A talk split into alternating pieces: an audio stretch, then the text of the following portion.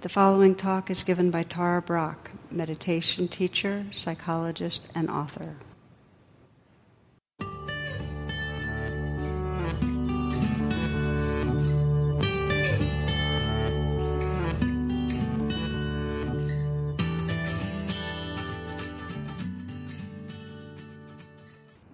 Namaste and welcome. I'd like to begin by sharing a story I heard when Ram Dass, who many of you might know as uh, the author Be Here Now and a real icon in this generation's uh, spiritual world. Well, Ram Dass was in DC mm, probably 12 years ago, maybe more, and he described how um, when he first started practice. When he first started praying and meditating and so on, it was probably 40 years before that. He said, You know, I was filled with judgment and craving and anger and impatience. And now, after decades of a whole range of spiritual practices, he says, I'm still filled with anger and rage and craving and impatience. He said, but the difference is now they're like these little schmoos that kind of come and go they don't cause me suffering. And I, I really like that because, in a way, it's our proverbial bad news, good news thing, which is that whatever the core issues, the challenging, difficult emotions you've been struggling with, whether it's uh, feelings of insecurity or fear or aggression, deficiency, whatever they are, it's very likely they'll keep arising throughout your life. That's the bad news side of it, so to speak. The good news is that if you continue to deepen your capacity for presence, for a kind presence, um, what arises won't cause suffering. You know, they won't. They, they will instead of being the dragons, they'll be more like those little schmoos that are there and they can be uncomfortable, but they don't confine your sense of who you are. And I think of this, um, this pathway of really spiritually awakening as we face the difficulties. Um, I think of Rilke as one of one of his most famous verses. Really describes it perfectly, and many of you probably are familiar with this one. But I'd like to let this be a centerpiece of our reflections together in this class.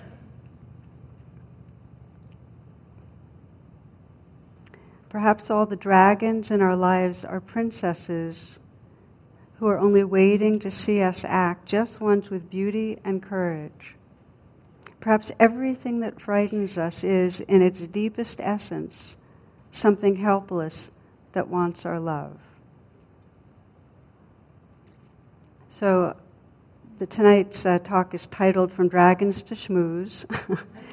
and it's really about responding to vulnerability with love. It's this, re- this path of spiritual awakening that comes as we relate to our humanness and the challenges with a wise heart. So we'll focus on the dragons of our inner life, and as I often do, I'll invite you to get in touch with some. um, and, but to say up front that it naturally extends, which means that if we look at the, the violence in the world and the hatred, the racism, the injustice, if we look at it closely, how we relate to others as bad other, how others can become an enemy when they hold different beliefs and so on. If we really investigate it only happens because we're unable to meet our own dragons, the aggression, the fears, with a quality of compassion. And when we start learning to do that, when we start facing our fears and sensing the vulnerability and feeling a quality of kindness, then we don't project badness onto others. I mean, not only that, said more positively, the more we open to our own dragons with compassion, the more we look at others, and even those that seem the most different, and see past the differences to the vulnerability and the humanness and the goodness. So this this practice of how to meet the dragons is really, to me, the hope for peace on earth. Okay. There's a, a, an understanding that the heart of Buddhism is compassion, and the heart of compassion is compassion for ourselves. And by ourselves, we mean for the life that's right here. We have to start right where we are. So, our first inquiry really is okay, how are each of us relating to the strong and difficult emotions that periodically or frequently arise? How do we do it? And re- these kind of primitive layers of our emotional reactivity. And I, I thought, as a model of relating to the inner life, I'd start with a little story I came upon. The ring bearer at the wedding was the bride's nephew okay, and he was about four or five years old. So when it came for his time to walk down the aisle, he completely froze, and um, everybody's waving him on, all eyes are on him. So finally he starts to walk towards the front, but he stops about 10 feet down the aisle and he growls really loudly at the people in the seats. And then every 10 feet he stops and he makes this ferocious face and he starts growling. So after the ceremony, the, the bride, you know, thanked him graciously for playing such an important role in her in her wedding, and then she just got curious. She said, "So why were you growling as you were walking down the aisle?" And he told her, "Well, I thought that's how a good ring bearer should should do it."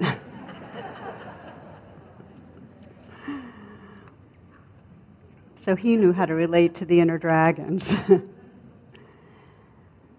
So if we begin to reflect honestly for ourselves, so how do we relate when we get reactive? Often it's a different story. And uh, maybe to ground this and make it a bit more tangible, uh, you might check in. I'll, I'll just guide you in this. You might close your eyes and scan through the recent past, or maybe it's a little more distant for some when the inner weather, as we might call it, when you got emotionally reactive, got a little stormy. Maybe you were angry, or maybe the reaction was one of real fear. Maybe you turned against yourself and felt ashamed, or a lot of self judgment or self aversion. So remind yourself of a incident, a situation. Might have been in a close relationship, a partner or children, might be something at work. Maybe it surrounded an addictive behavior. The time when you felt caught and stuck in a strong emotion.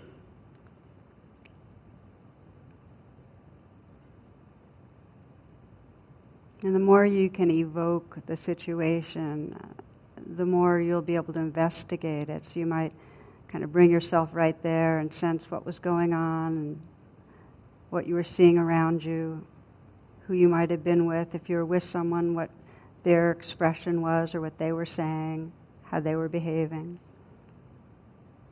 Most important, just sense inside you what it was like. What were you believing in those moments about yourself or about the world?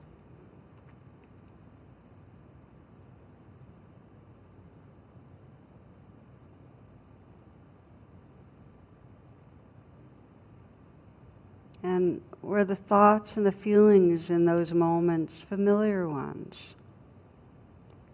Was it a familiar sense of yourself?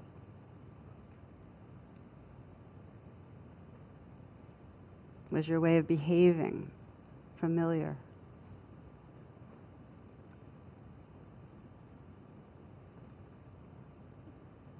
What's your sense of yourself when you're inside that, when you're stuck? Do you like your reactive self?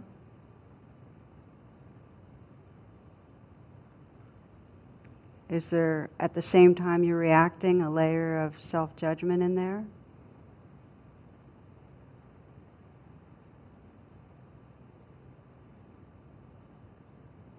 Does it feel like this is who you really are when you're in the reaction?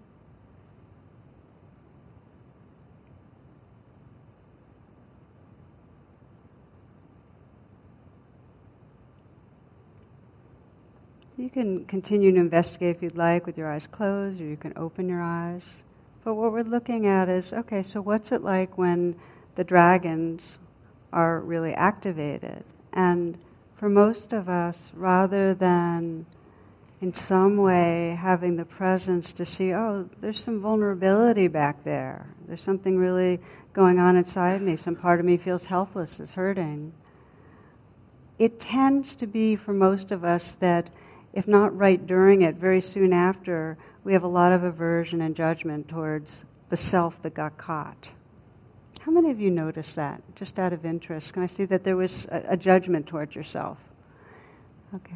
And so, for those of you who are listening uh, to this as a podcast, that was most of us. I'd say 90, 95%.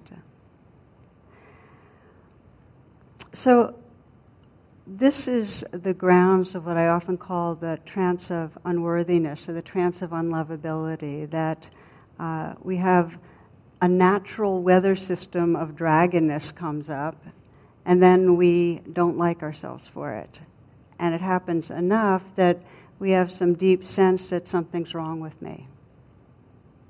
And um, it's reinforced by a society that says, you know, being out of control or being stuck in these emotions is bad or wrong.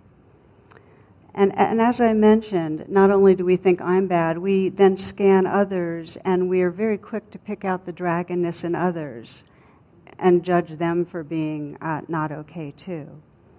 So, trance of unworthiness, and the reason I call it a trance is because often we're caught in the anger or we're caught in the fear, and we're not always aware of the background assumption of, I'm bad for feeling this, I'm bad for being like this.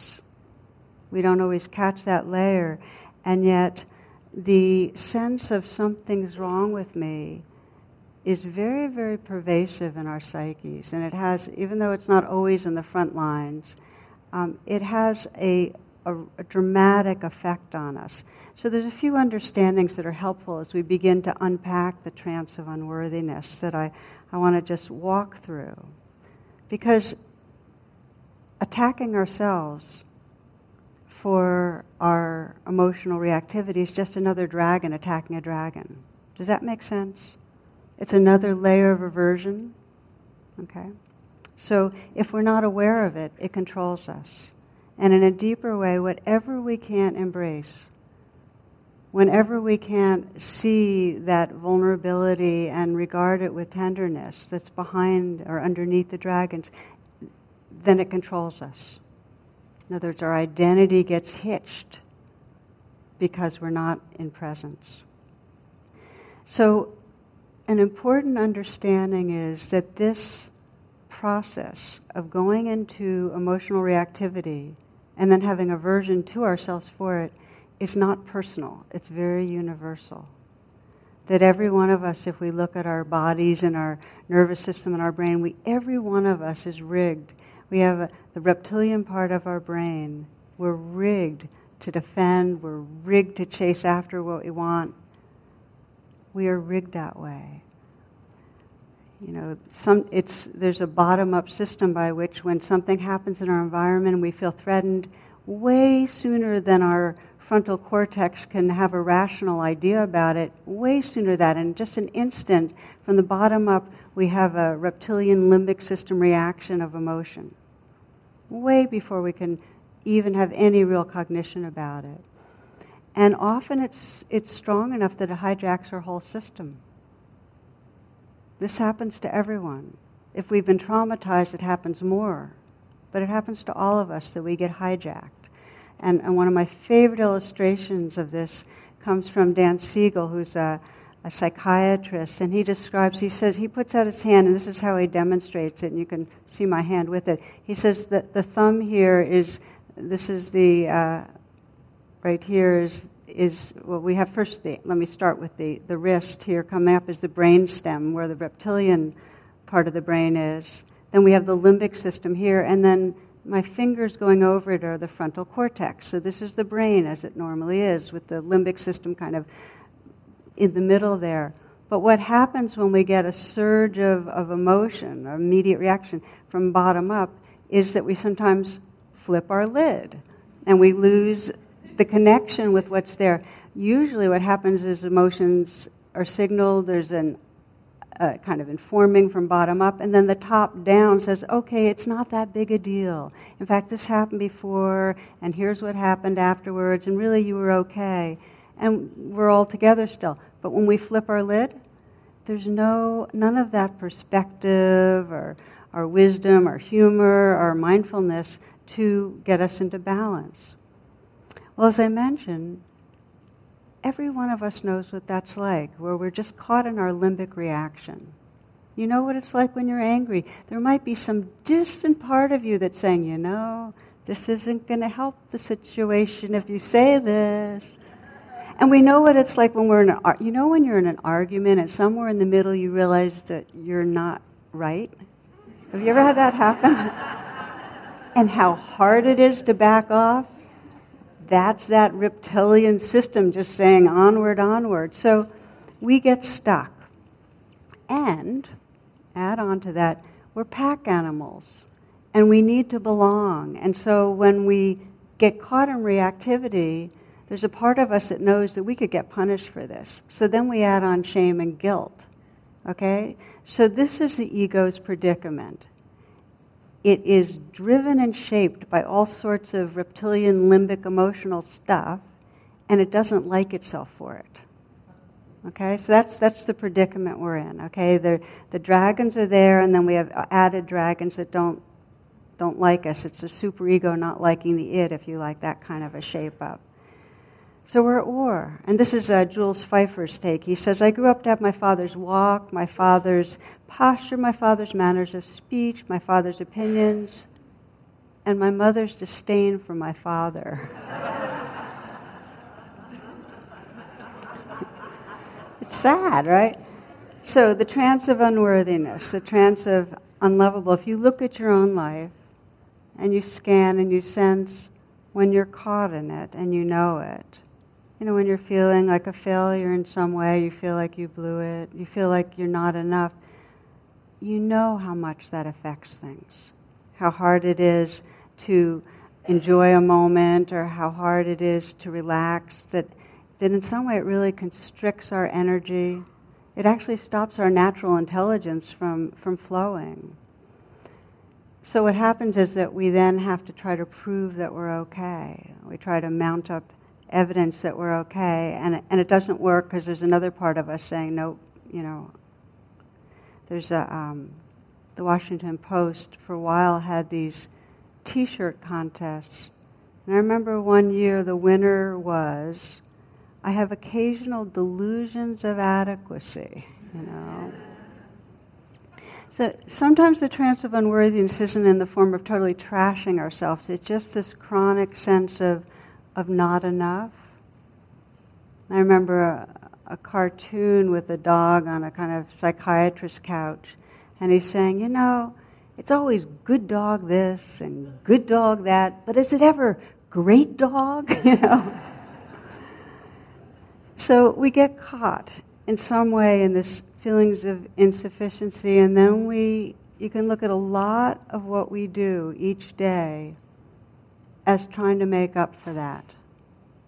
A lot of what we do each day, these self improvement projects, you know, we organize ourselves trying to feel better. Sometimes we do it in really, really hurtful ways, kind of addictive behaviors just to soothe ourselves so we don't have to feel that rawness of not okay. That's one of the ways we do it. But we also get busy and try to accomplish a lot to prove we're okay. And and sadly, I call these false refuges because um, not that they're bad, but they don't work. Because as many of you know, you can uh, check this off the list and get this accomplished and even get some recognition for that. And it's like about four seconds before you're focused on the next thing that you might fail in or you have to do right. It doesn't, the fixes don't last long, right? And we can see with the trance of unworthiness how hitched we are to being right, to proving ourselves as right. I remember a story uh, about a, a, little girl talking to her teacher about whales, and the teacher said it was physically impossible for a whale to swallow a human because of the size of its throat. The little girl stated, Well, Jonah was swallowed by a whale. And the teacher again said, Just not possible. So the little girl said, Well, when I go to heaven, I'll ask Jonah. teacher says, Well, what if Jonah went to hell? And the little girl said, Well, then you ask him.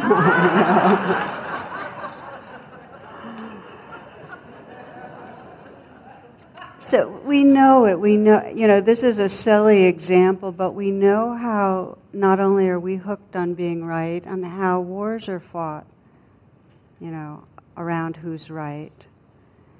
And we also know there's a, a, a kind of a wonderful saying do you want to be right or do you want to really feel connected and loving? And we know that we have to be able to put aside that proving of ourselves to really establish a sense of connection. So the trance of unworthy and unlovable, when that, when that kind of aggressive dragon possesses us and turns on ourselves, when we're at war with ourselves, um, it really makes it very difficult to have a sense of intimacy with others. I think of that as one of the most profound sufferings that comes from it. That it's hard to trust that others would value us or love us if we are thinking that we're bad in some way. Um, next month, I'm going to be doing an online course on relationships, and this is one of the, the central themes: is how do we wake up from the trance of unworthiness so we can begin to really connect in a deeper way. There's actually right now on my website, please check it out if you'd like, uh, some videos that are that just address that particular issue. But I wanted to share with you um, a quote I love from Thomas Merton about this. He says, Of what avail is it if we can travel to the moon, if we cannot cross the abyss that separates us from ourselves? This is the most important of all journeys, and without it, all the rest are useless.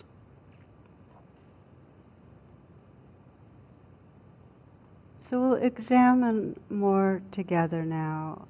You know, how do we come into an intimate and wise relationship with our inner life?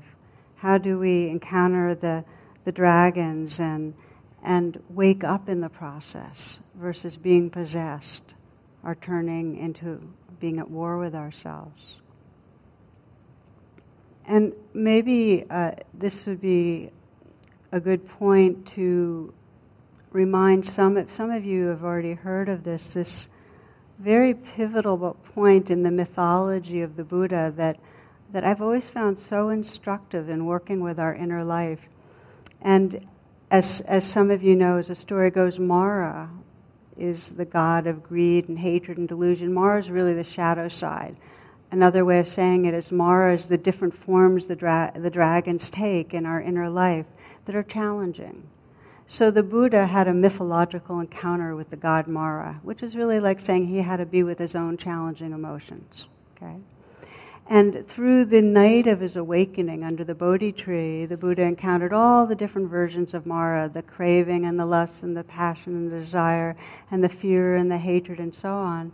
And he met those attacks with this quality that Rilke described of, of courageous presence and compassion.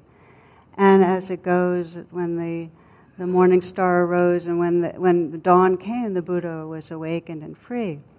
And, this is back to that good news, bad news thing, through his life, Mara kept showing up. And this should be a bit of a relief to us because we too know that we keep having these emotions, and it does not mean that we're not continuing to awaken. It just means that there are very strong conditionings in this human nervous system. So Mara kept arising. And so he would be, the Buddha would be holding forth in some way, giving a talk in a big meadow, and there'd be, you know, many people there, and Mara would be lurking around the, the edges and Buddha's loyal attendant and uh, follower, Ananda, would come up to him and kind of, a little bit panicked. He'd say, Oh my gosh, Mara's here. What should we do? And the Buddha kind of told him to calm down, like chill, Ananda, it's okay. He'd go to Mara directly. He'd look at him and he'd say, I see you, Mara. Come, let's have tea. I love to share this because for me it's over and over again a reminder of this most powerful and beautiful way that when this when the very natural risings of reactivity come in us that it's possible to pause. And instead of either getting possessed by the emotion or being at war with ourselves and ashamed that it's happening there's this fresh possibility that really frees us where we can just say okay i see it Okay, I see this jealousy. I see this hurt. I see this fear or this aggression. Come, let's have tea. It's a befriending. Let's, let's, let me be with you. Let me investigate and find out more about you. Let me bring some kindness to this. So, the rest of our time in this talk will be really looking into how we actually do that.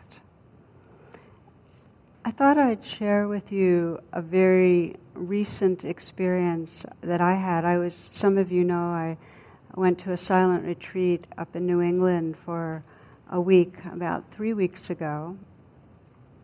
And it's inevitable that the dragons or Mara always appear on retreats. It's just part of a retreat experience. So I wasn't surprised that it happened.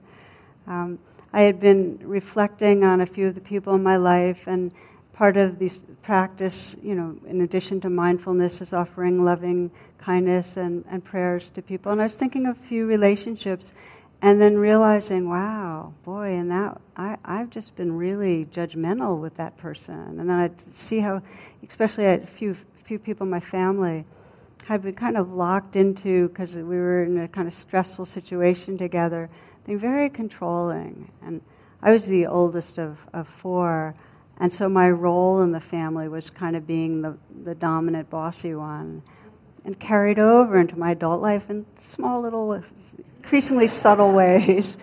But there it was. So I had to like look at that. I said, okay, so I see you, Mara. I, am looking at my own kind of aggressive and controlling and uh, energies. And I said, okay, so we'll, let's have tea.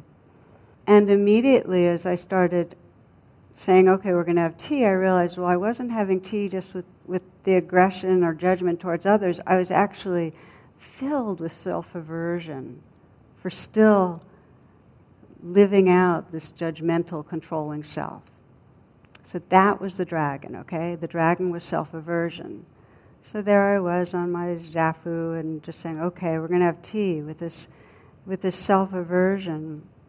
And the first thing I experienced with it was that it was really strong and it really did not want to let up. It, there was just like this belief if I don't stay aversive to this, it'll never go away, I'll never be better.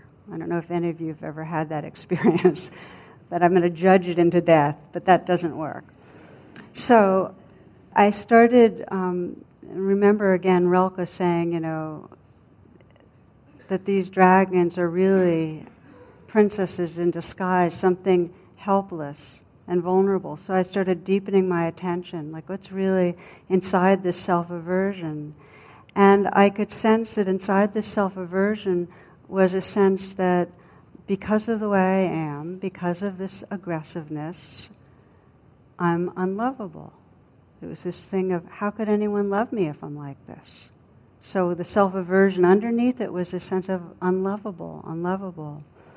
And as I allowed myself to, again, having tea means that you're really feeling what's there. It's very embodied. It's not a, a witness from a distance. So I was feeling, okay, this fearful, unlovable place, the vulnerable place. And the more I let myself feel it, I could sense that the message that was coming from that unlovable place, it was kind of a calling or a prayer. It was like saying, please love me. So I was getting down to where that, that real tender places. And as soon as I could feel that longing, under the self aversion, that longing to feel loved, when I could feel that, that's when love started to be more available.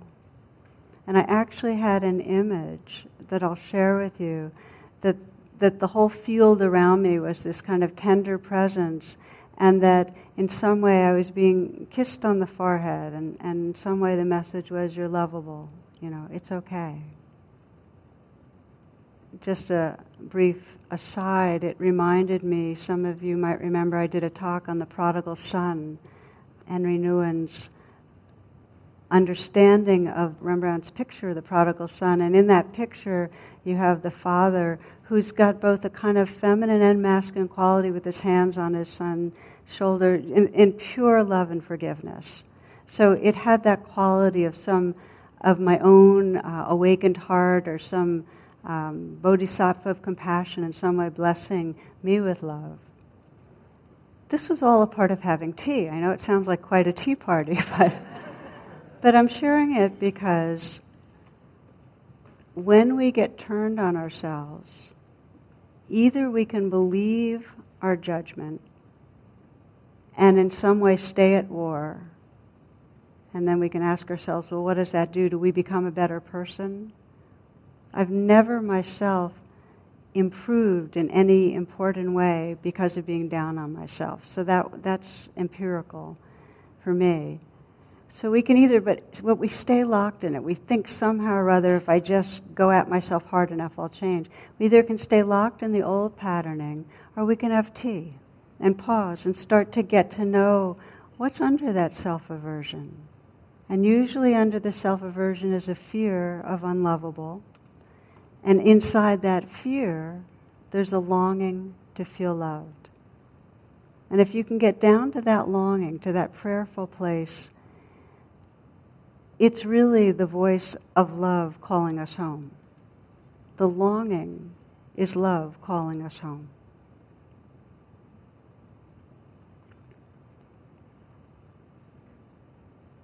So the steps of having tea are first that we have to see that there's a dragon there. So let's say you see the selfish dragon, or the angry dragon, or the fearful dragon. So the first step is what I call the sacred pause. We see it and we pause and we say, okay, rather than go into my old chain reaction, it's almost like the flip lid thing. Just going to have tea. I'm going to be with this. So it's like I see you, and in some way we're saying yes.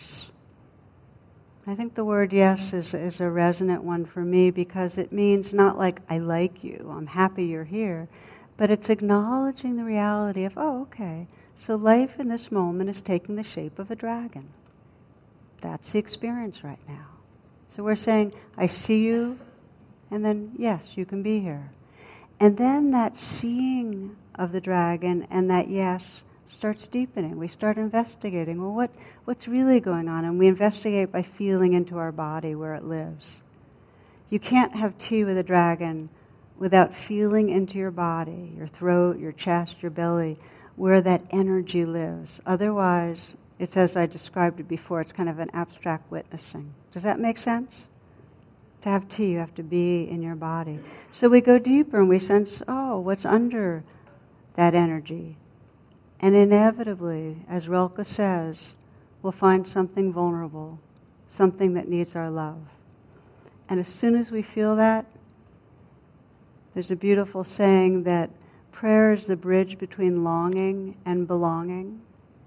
As soon as we feel that yearning, we start belonging, we start feeling love itself. So, having tea, encountering these dragons and, and attending and befriending is really, I'd say, an essential alchemy in this path of spiritual awakening. And the sign of awakening, and this I can say for myself at retreat, that I started in the space of being the judging, aggressive self. That was my identity. And then I was in the identity of the judge of the judging, aggressive self, okay? And that was the egoic identity I was stuck in. By having tea, by staying present, and it takes some courage because it doesn't feel good, it's hard. But by staying present, there was a shift in identity. And the shift in identity as you practice, as you start working more and more with the, the dragons that come, is the key to waking up. Because you move from either feeling like I am the dragon or I'm the one that hates the dragon to the space of presence and compassion that can include these different energies but is not hitched to them. It's a space of presence and compassion that's actually very enlivened because you haven't pushed away the energy of the dragons, you've included them.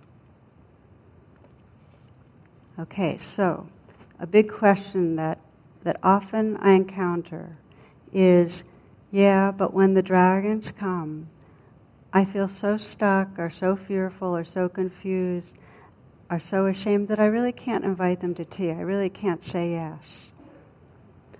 And so I'd like to say is that we were wounded in relationship and we get healed in relationship. And very often, part of awakening, spiritual awakening with the dragons, needs to include others. We need to include the support of others in the field in order to really be able to meet those energies with a full presence. And there's nothing weak about that. There's nothing to be embarrassed about that. We are not separate. We have to wake up together. I was very much reminded of that a number of years ago. Uh, I was working with a woman who had gone through a very major trauma. She uh, as she was married and she was an alcoholic, and without knowing it, her uh, husband was abusing her daughter sexually. And that went on for about eight years, and she didn't find out about it until her daughter, as an adult, was in her own process of healing and, and confronted her mother. So, this woman, when she found out that she had been clueless and her daughter had been being abused, went to a Jesuit priest who she, she'd been to, um, had actually been a professor years earlier, who she trusted, and told him what had happened. And told him that she felt near suicidal, that her level of rage and shame was huge. So this was an example. She could not have tea with that enormity of her feelings. And so he listened to her, and then he took her hand in his big priestly hand, and he drew a circle in the middle of her hand. And he said, This is where you're living right now. And it's a place of, of anguish. And it's a place of fear and rage and hurt and shame. And you have to feel those feelings, but please remember this. And he put his big priestly hand over hers. He said, This is the mercy of the divine. He said, There is a forgiveness in this universe. Please feel it. Because if you can remember this compassion, this forgiveness, then you can awaken, you can heal. You'll discover a compassion within yourself you had never known. So, her practice this is a practice of having tea, but with help. Her practice over the next months was when all these feelings would come up, and they kept coming up and storming through her she would imagine his hand on hers and imagine this, that there was this loving energy in the universe that that was merciful.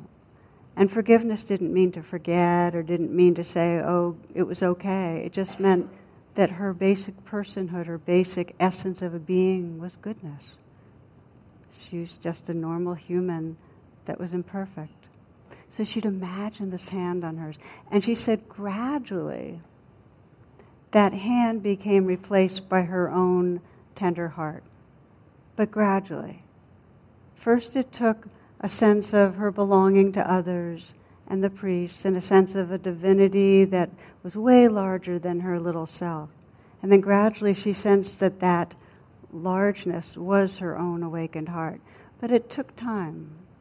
And I share that story with you because it's so easy to feel that we're supposed to be doing it on our own. And, and one of the kind of patriarchal mythologies is that the dragons, the way they get conquered, you have this knight, you know, that's the lone knight in shining armor going out with his sword, and it's not that. There's a quality of a wise heart that sees the dragon that sees the vulnerability that's there and responds with care. And sometimes it's what we call doing it on our own in an inner process, and sometimes we do it with each other and help each other in relating to the dragons.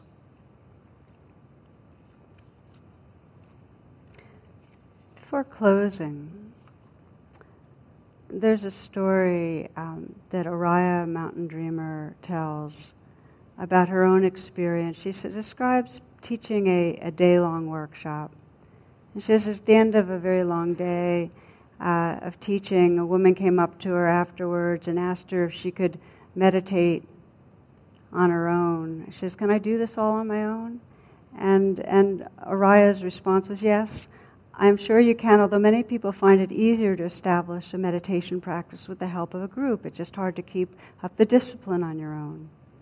And then the woman named Isabel said, but what will it give me? What will I get if I do this every day? And her tone took on a whining quality, and I'll read the rest of this. And I felt my irritation rising as she continued, How fast will it work? Will I feel a, distance, a difference after a week? How will I know it's working? This is exactly the kind of thing I detested the quest for a quick fix, the desire for guaranteed outcomes, the simple answer. Do this and you'll get that. My sons were waiting for me, and I wanted to go home. I took a deep breath looked directly at Isabel, and set my knapsack down on the floor. I tried to slow down my words, thinking that maybe if I spoke slower, I would feel more patient. Well, I said, meditation is more a process than a goal oriented activity. It can help you become more aware of what is going on in and around you, and this can help reduce stress. My best advice is to try it and just be patient with yourself. I picked up my bag and started to button my coat. I really did have to leave, and I wanted to get out while I was feeling virtuous for not snapping her head off. But as I started to move away, Isabel suddenly reached out and grabbed my arm with surprising strength. But what I want to know, she said, her voice rising in a crescendo that bordered on real panic, is will it help me find God? If I meditate well, I have an experience of something or someone out there listening, something really with me. A wave of desperation swept out from her through me, and I was surprised to find my eyes filled with tears. This woman wasn't looking for an easy answer or a guaranteed formula because she was lazy. She didn't want a simple plan because she was unable or unwilling to think critically about what would work. She wanted something she knew would work and work quickly because she was hanging on by her fingernails. She wanted something that would work in a week because she was afraid she simply wasn't going to make it through months or years. I put my hand gently over Isabel's where it gripped my arm. It's okay, Isabel. We all feel desperate at times, I said. Nobody does it by themselves. We all need help. Her hand relaxed a little beneath mine, and she started to cry. We talked for a while longer. There is no them. There's only us. When I left, I did not leave one of them. I said goodbye to one of us, a human being doing the best she can, searching for the home for which all our hearts long.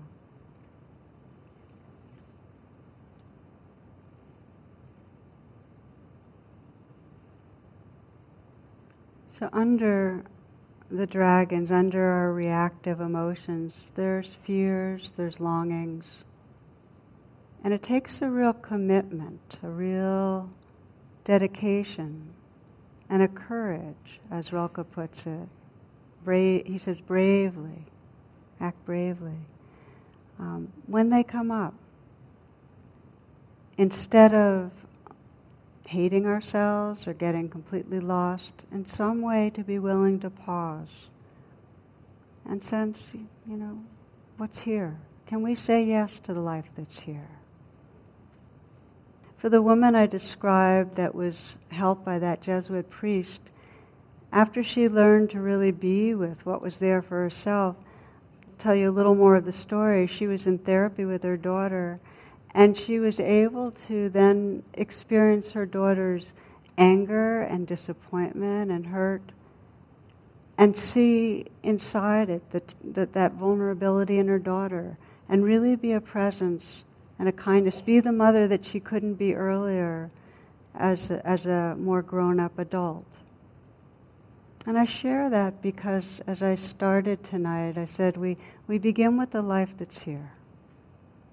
We begin with, with really learning how to bring a compassionate presence to what Clarissa Estes calls the not beautiful. And as we do it, this naturally has this experience of widening the circles, and we begin to move through our life and see others, especially those we might have sensed as different, as really not okay. Are those that were different and we didn't even just sense them as like me, human, vulnerable. We begin to see the vulnerability. We begin to see the goodness in others behind the mask. And that sense of separation dissolves. There's really this deep sense of you're not other, we're in this together. So that's what arises. There's a shift in identity. Rather the self that's the bad self or the other that's a bad other. There's a sense of, of presence that we all belong to that arises because we've paused and we've said yes to the life that's here with kindness. We'll take the last few minutes and, and just bring this right into the moment in our own lives. Just a very short practice.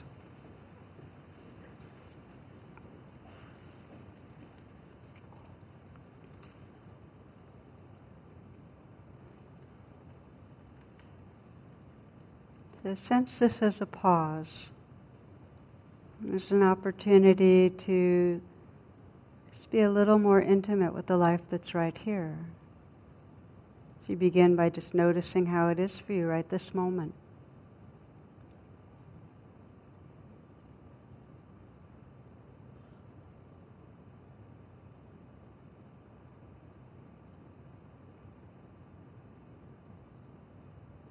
Earlier, I invited you to reflect on a, a time where you were emotionally caught in reactivity. You might scan and sense if there's anything right now going on in your life where you just you know that there's at least the potential to be in reaction to get caught.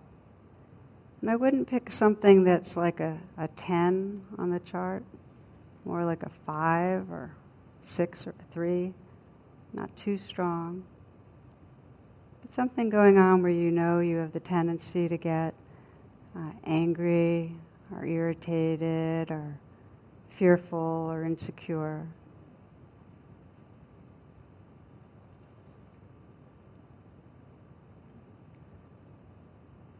And with some curiosity, you might put yourself in the situation, and just for these few moments right now so that you're envisioning what it is that triggers you.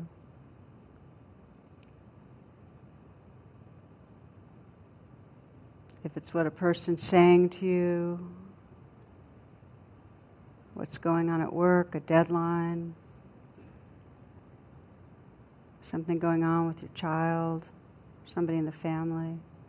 Just let it be close in for a moment so you can get a little bit of a taste of that of the dragons that begin to take shape.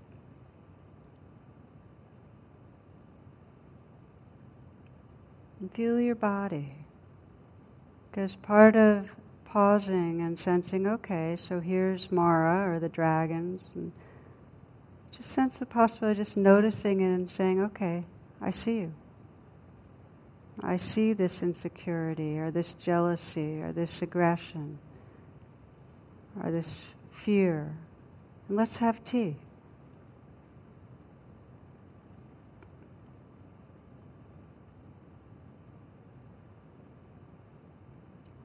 And notice what happens if you just investigate the reactivity a little. If you start breathing and feeling it in your body, and just regarding it with a gentle attention with the spirit of yes, which means that you're allowing it to be there, not judging it. You're just letting this life that's here be as it is. And you might sense into where the vulnerability is. What's under the reaction? Can you sense where there might be some fear or some hurt?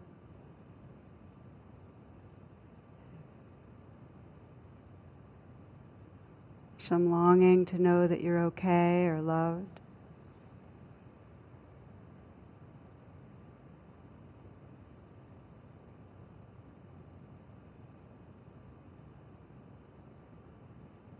See if you can sense into the most vulnerable place within you right now. And just offer a very simple gesture of kindness. It might be a mental whisper of, it's okay. Or the, there's a few words I like to say, which is, I'm sorry and I love you. Meaning, I'm sorry for the suffering and I love you. And if you'd like, you can even put your hand on your heart, which I think deepens that, that communicating with our inner life. And just sense, experiment with sending some kindness to the vulnerable place. Sensing, as Rilke said, that this is something helpless that really needs our love. This is the deepest yes that you can offer, this tender, tender presence.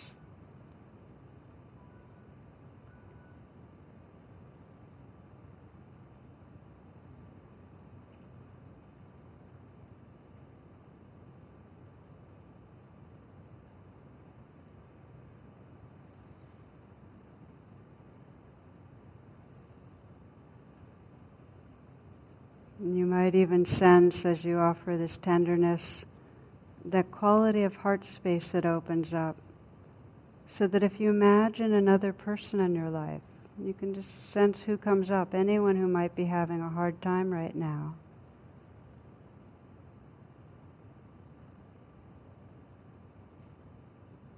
Sense the capacity to really attune to the vulnerability in that person. To include that person in this gentle and tender presence, this deep yes.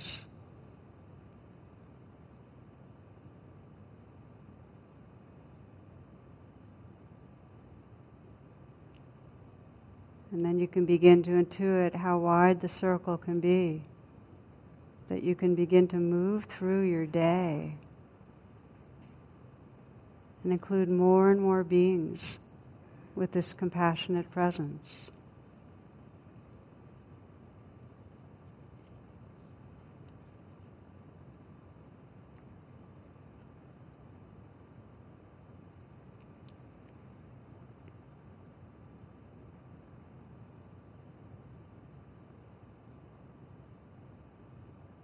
We close with a very short poem by Donna Faulds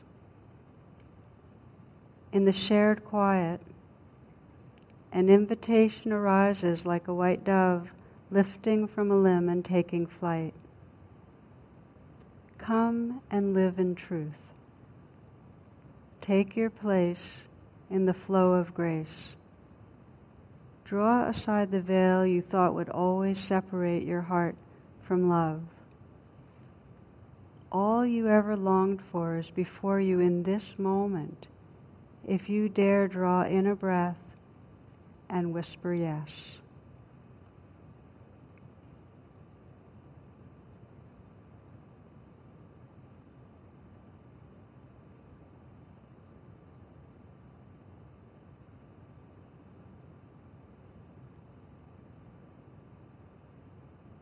Namaste and blessings.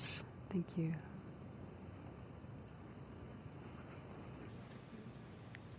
The teaching you have received has been freely offered. If you'd like to make a donation, learn more about my schedule or programs offered by the Insight Meditation Community of Washington, please visit tarabrach.com and imcw.org.